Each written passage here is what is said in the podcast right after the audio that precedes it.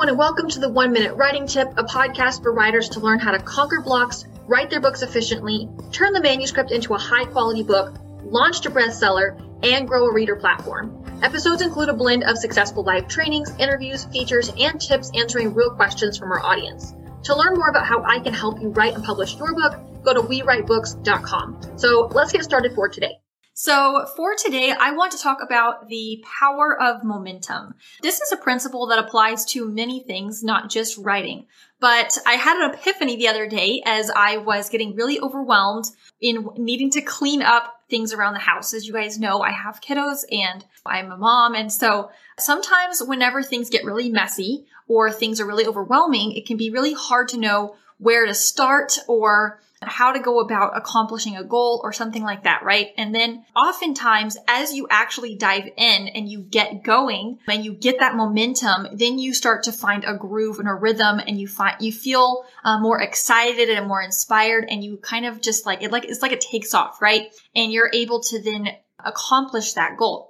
So using that reference of cleaning my house, I've often discovered that when I'm just sitting there dreading it or I'm looking at the mess and I'm like, oh, I don't want to do it, right? Then I, it's like it creates a negative momentum. It makes me not want to do it. But whenever I actually get going and I just choose one part and I start working on that and then I start moving to the next part and the next part, that I, I get into a momentum, right? And I get excited I'm like, ooh, look what I'm accomplishing. And it makes me want to keep going until it's all done. And then it feels really, really good. So how I'm tying this back in with my writing tip for today is that if you've been wanting to write a book and you've been feeling really overwhelmed, you're not sure where to start, you keep looking at what you have written or the ideas that you have, and you're just like, oh my gosh, there, there's just so much or whatever. I encourage you to think about the power of momentum.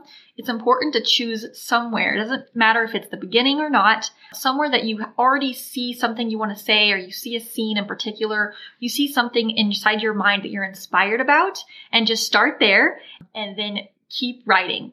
Of course, in other tips, I've talked about how you can be intentional with your writing, how you can make time for your writing, all of those things. But it's important to recognize that when you keep writing, it creates a positive and forward momentum that allows you to keep going and look at what you've accomplished and be able to push through and, and, and reach that goal of writing your book. And with that, thanks so much for listening. I hope you enjoyed today's episode and I really look forward to giving you the next one. For more training or to work with me on conquering the blocks to reach your author goals, be sure to visit WeWriteBooks.com. If you enjoyed the content, please leave a review wherever you're listening from. Join us for the next episode, and I'll see you there.